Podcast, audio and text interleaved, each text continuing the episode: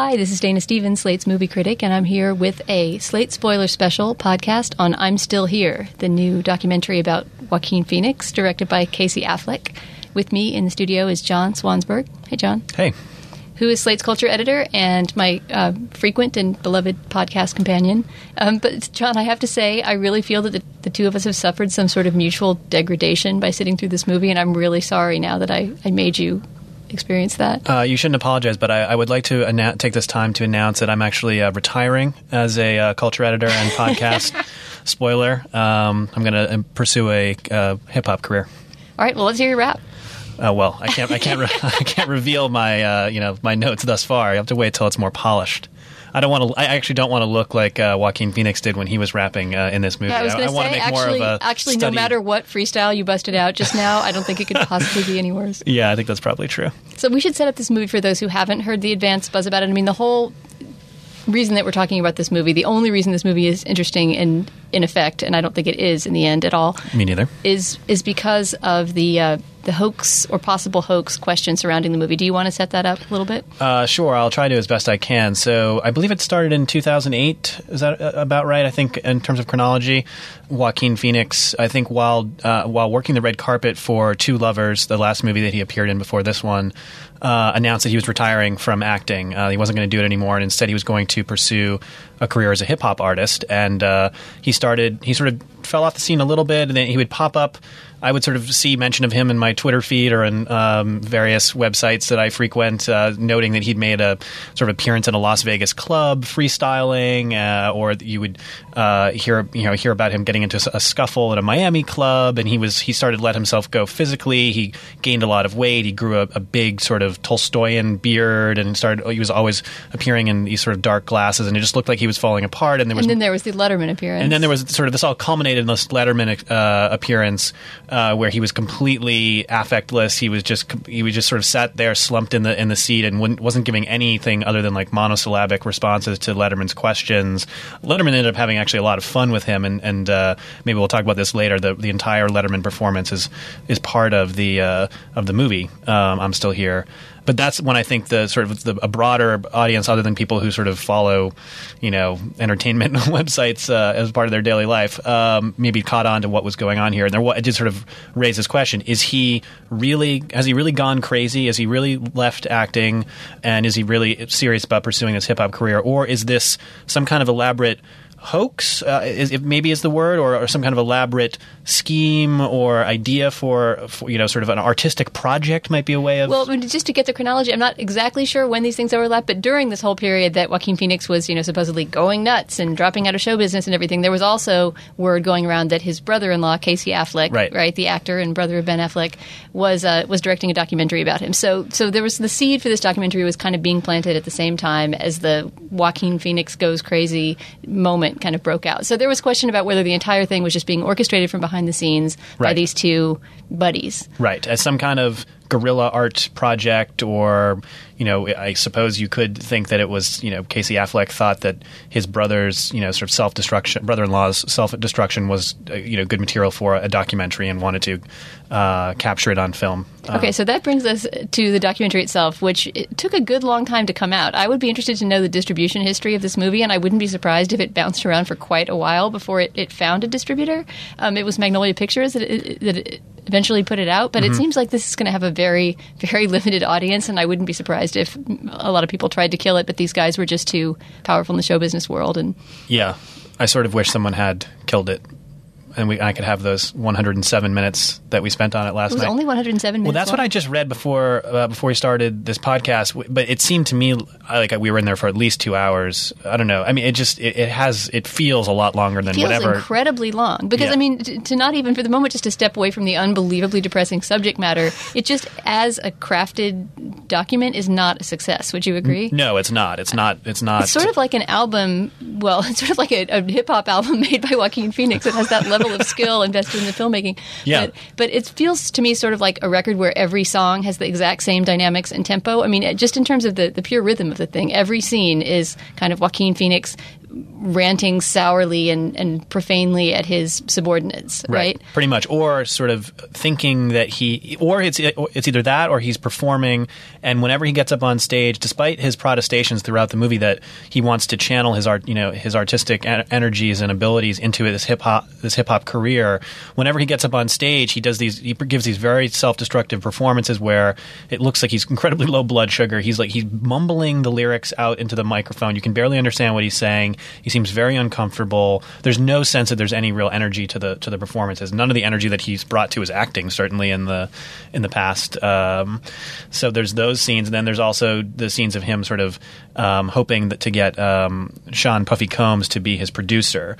Um, and those are to the extent there's any storyline to the movie at all because it is really shapeless and it does to me have the feeling of one scene that's exactly like the previous one after another with Right. very little story imposed on it um, we'll get to in a second to whether that story is being imposed artificially from the outside but to the extent there is any story it's him trying to get Sean Combs to produce his rap record right and there That's are right. a couple of scenes that are that are mildly funny anytime we're outside of this unbelievably claustrophobic world of Joaquin Phoenix and his his hangers on who Right. sort of seem to be these couple of guys that kind of live with him as semi chefs, semi assistants, semi weed procurers, right? right. Those guys are, I think, really his assistants, and I think that we do probably One get a glimpse is. of what his his daily life is like in those scenes. Yeah, I think one of them is, and then one of them was credited at the end that was a little confusing, like he was being played by somebody. Okay, so then I guess we we can't talk about this too much longer without getting to the question of, of where we stand on, on whether it's real or not. Yeah. So so where do you stand? I think it's not real. I think it's not real at all. Um, I think that these guys, uh, Affleck and uh, Phoenix, for whatever reason, got this idea in their head that it would be f- interesting, maybe, although it wasn't, funny, maybe, although it wasn't, um, to have Phoenix have this meltdown and to document it over over the course of 18 months or two years or wh- however long it was, 12 months maybe it was only, and to do it as a sort of guerrilla art experiment uh, where the camera's al- always on and where Phoenix doesn't just do this in you know the privacy of his own New York apartment or LA home, but actually does things like go on Letterman and, and make these kind of crazy appearances at clubs in Las Vegas and Miami, uh, and to have it be a sort of study about what it's like to live uh, a life in the as a celebrity, as someone who was a celebrity his entire life. In the case of Phoenix, um, and to uh, you know explore that through this kind of fake documentary. But I sort of think the whole thing is a is a contrivance. Now, obviously. You, you know, going on Letterman and doing that is, you know, there is some level of self destructiveness there that's sort of part and parcel with the guerrilla art idea. But I, I think the whole thing is essentially made up uh, and and I don't know it's not, hoax. It doesn't feel like the right word. It just seems like a, a sort of misguided artistic experiment. Right. What do you think?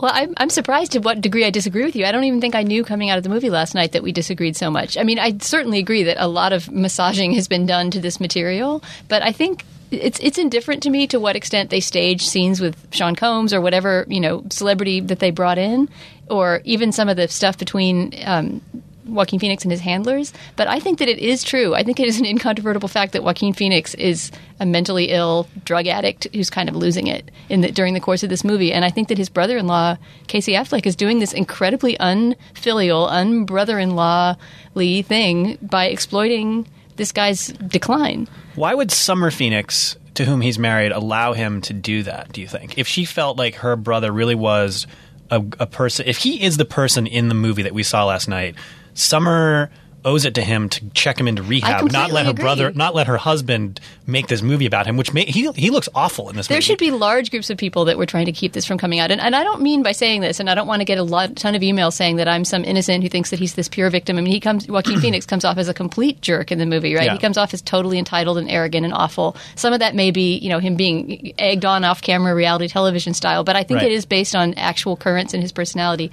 If this is, as I was saying to the group of people we saw the movie with last night, if it really is true that this is a complete hoax and both of them are coolly manipulating it from the outside, and the cameras turned off and Joaquin Phoenix was sort of like, "Hey guys, all right, great," and treating Yeah. everyone really nicely, then you know he's he's at the very least a genius actor. It doesn't make Yeah. Casey Affleck a genius director, but I don't think that this degree of decline is something that he's faking. And I think to any extent, I don't care if it's only ten percent true that his brother-in-law is exploiting his mental illness. I think if that's at all true, this movie horrifies and repulses me. I, I completely agree with that, and I think you're right. I mean, I, I my my feeling was that it was sort of the performance of a lifetime in a way, even though it's a performance I really didn't like, and I think it was an ill-advised performance and a performance that amounts to nothing. Because I really don't think that the movie has anything to say. I mean, we should talk about this eventually once we sort of try to figure out a little bit more what what the movie is. I, I mean, at the end of the day, I don't really know what its what its point is, um, which is a bit which is a big problem. But so it's either a great perform- performance where he's complete where he's he's convinced you, and I think a lot of other people. I was just reading some other reviews that have already come out, and, and you're certainly not alone thinking that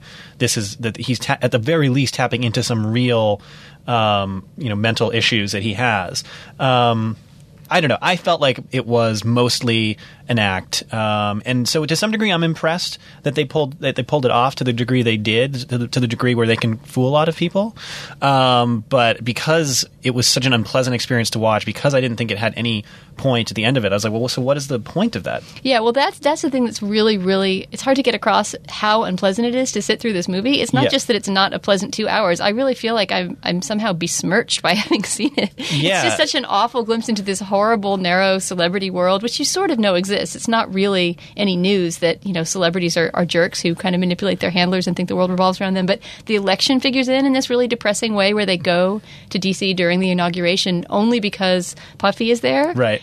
because Puffy has been invited to some big Obama ball, and so they're which they're not invited to, and so he and his handlers and I guess Casey Affleck behind his camera are just hanging out in this motel room, you know, kind of wondering how they can score some weed and meet Puffy Combs while you know Obama's being inaugurated on TV, and and just that glimpse of that that world that's so incredibly narrow and confining is really sad. I know. I mean that they're in this like small hotel room with like two twin beds, and the and the shades are drawn, and oh, uh, so much of the of the movie takes place in sort of dark, closed-in interior spaces where it's just kind of Phoenix smoking incessantly. Sometimes tobacco, sometimes what seems to be marijuana, um, and like you said, berating other people and talking in sort of an inane way about his own celebrity and his own art, and you know, ostensibly. So we, maybe we should back up and say so. Ostensibly, the movie starts out with a scene where Phoenix says something which is which feels kind of pat at this point in world history, where he feels that you know people don't really know him, that he's sort of walking around, and people have this idea of Joaquin Phoenix, but they don't know the real Joaquin Phoenix, and he's stepping away from acting. At this point in world history, I love that disclaimer. Well, you know what I mean? It's like I haven't you didn't when he was saying that stuff? like after you, the library in Alexandria burned down, we pretty much had that figured out. Yeah, it was just like it was just a very kind of boring, like woe is me, I'm a celebrity. People think they know me, but they don't really know the real Joaquin Phoenix. That was kind of the setup, in his own words, for why he was doing what he was doing. Um, which I don't know. I just didn't. I feel like that's kind of commonplace at this point. And there's But also I'm even willing to grant. I mean, celebrity breakdown documentary. Okay, that's of somewhat narrow interest in world historical terms, but I could see this being done in an interesting way. I, I actually respected Joaquin Phoenix as an actor before this, and was just starting to actually really respect him after that his performance in Two Lovers. Mm-hmm. And this is actually part of why I think that the breakdown is to some large extent real. Is that I really do think that he was a pretty intense actor and a guy who completely threw himself into his performances. I mean, Walk the Line is not my kind of movie; it's sort of a classic celebrity biopic, but Right. he is pretty amazing in that movie, and he put so much work into that role. I mean, whether or not you think you know he was great as Johnny Cash, he clearly worked his ass off to sound like Johnny Cash and sing like Johnny Cash and, and do the whole thing. Right. You know, so that so the fact that he's sort of he just seems to have gone off the deep end to me. That that all of that intensity and that kind of passion turned into this like horrible self-destructive dissolution. I, I could completely buy that. But can you also buy that he threw himself in that same kind of method way into being this vision of the horrible celebrity that he and Casey Affleck dreamt up over beers one night? If so, then if it is true that he and Casey Affleck again dreamed it up over beers and are coolly colluding on it, then Joaquin Phoenix is an incomparably greater artist than Casey Affleck, right? Well, Because right, in that yeah. case, he gave, like you say, the performance of the life of a lifetime, while Casey Affleck made a shitty, boring, unillustrative of anything movie about it. Right. Have I been unfair to it? I mean, did you, was is there a better way of thinking about what the point of this movie would be? Like, is there if you if if you had to say what what the takeaway what the takeaway was in the mind of Affleck and um, and maybe Phoenix when they when they sort of another- wrap the movie? Like, what, this is another baffling question to me. Is like in Casey Affleck's mind, and maybe Joaquin Phoenix's mind, if he if he has enough of one to to not be the guy in this movie. What's the ideal viewer coming away saying? Are they saying that was really funny, hardy har, kind of jackass frat house humor, which there's that's basically the, the style of the movie, Right. Or is the ideal viewer in their minds coming out and saying, "Wow, that was a profound insight into the nature of celebrity and living your life in the public eye"? I mean, it certainly doesn't have any profound insights in that department. Right. As I said to Jonah and you last night, and I'll say it again, every single detail of the movie could be staged and Yeah. fake, but I still think that there's something at the heart of it that's very real and very troubling. Definitely troubling. Well, John, uh, my apologies. Please come to the next movie with me in spite of this one. I will. I will. Our producer is Tage Jensen. The executive producer for Slate Podcast is Andy Bowers. For Slate.com, I'm Dana Stevens. Lucky Land Casino asking people what's the weirdest place you've gotten lucky? Lucky? In line at the deli, I guess? Aha, in my dentist's office. More than once, actually. Do I have to say? Yes, you do. In the car before my kids' PTA meeting. Really? Yes. Excuse me, what's the weirdest place you've gotten lucky? I never win and tell. Well, there you have it. You can get lucky anywhere playing at LuckyLandSlots.com. Play for free right now. Are you feeling lucky? No purchase necessary. Void where prohibited by law. 18 plus. Terms and conditions apply. See website for details.